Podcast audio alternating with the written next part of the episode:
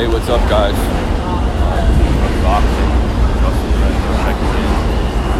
Um, I hate talking loss, but whatever.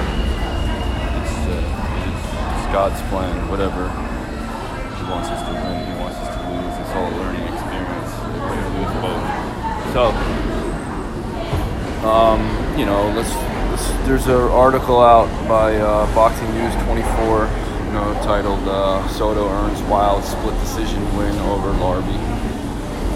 A battle. And uh, let me just read this and I'll talk about uh, junior middleweights.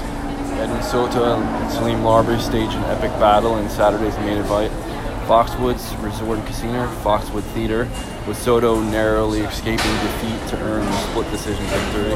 Both fighters hit the canvas over the course of eight action-packed rounds with uh, Salim never hit the canvas. He tied up in the ropes, and you know he got he got hit with a shot, but he's you know a veteran and you know, he took his lump and recovered.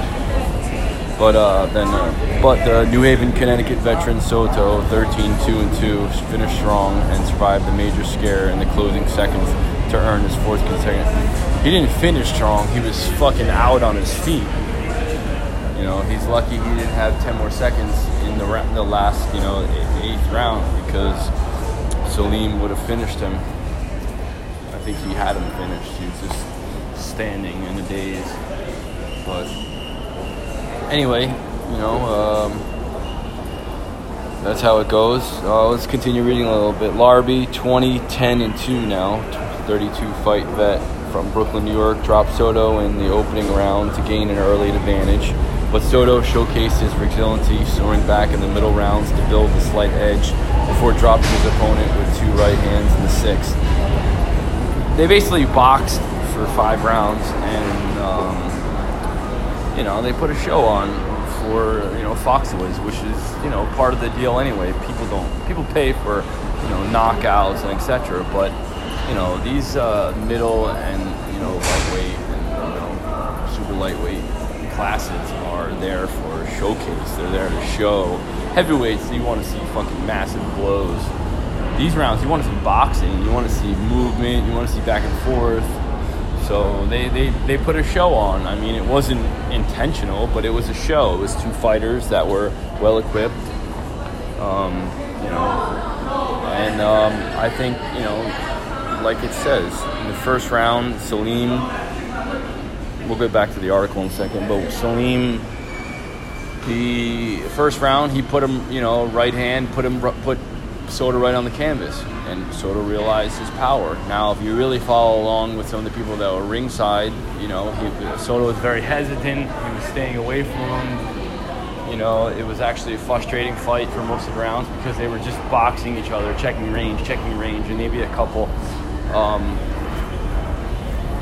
in the seventh, um, um, Soto, you know, he had a little bit of body work going on, and you know, from what it looked like, they were, you know, drawing power from Salim. But we've done so much the ab work, like I said before. You know, I don't know how many reps and sets of abs we did because the last fight was a, uh, the last two fights were defeat by body blow. So we did. I mean, he had a shield. You can you could hit him with a fucking Mack truck, he's you know he wasn't going down from a body blow.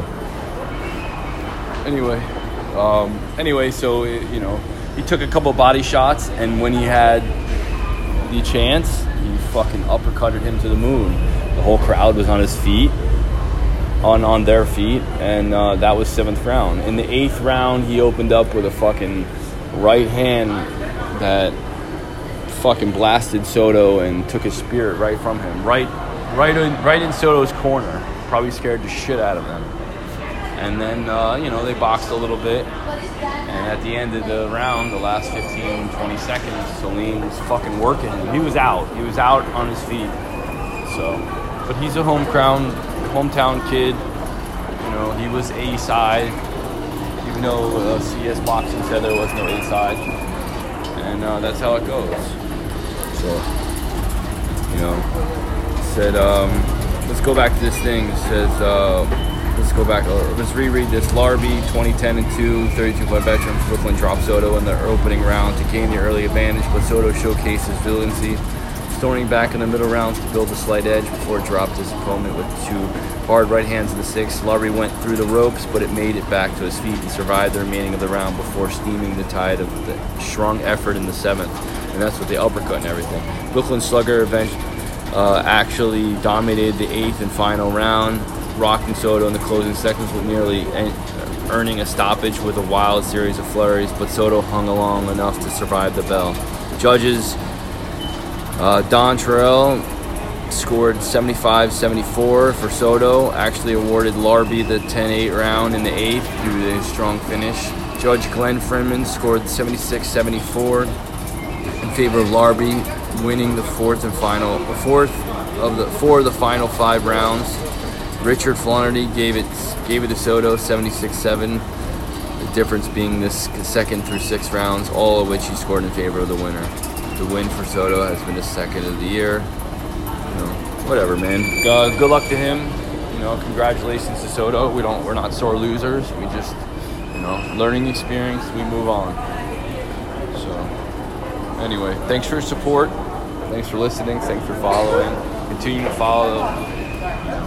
Again, learning experience. We go back to the drawing board. We train harder, we train smarter, and we go back and we don't put it in the judge's hands next time.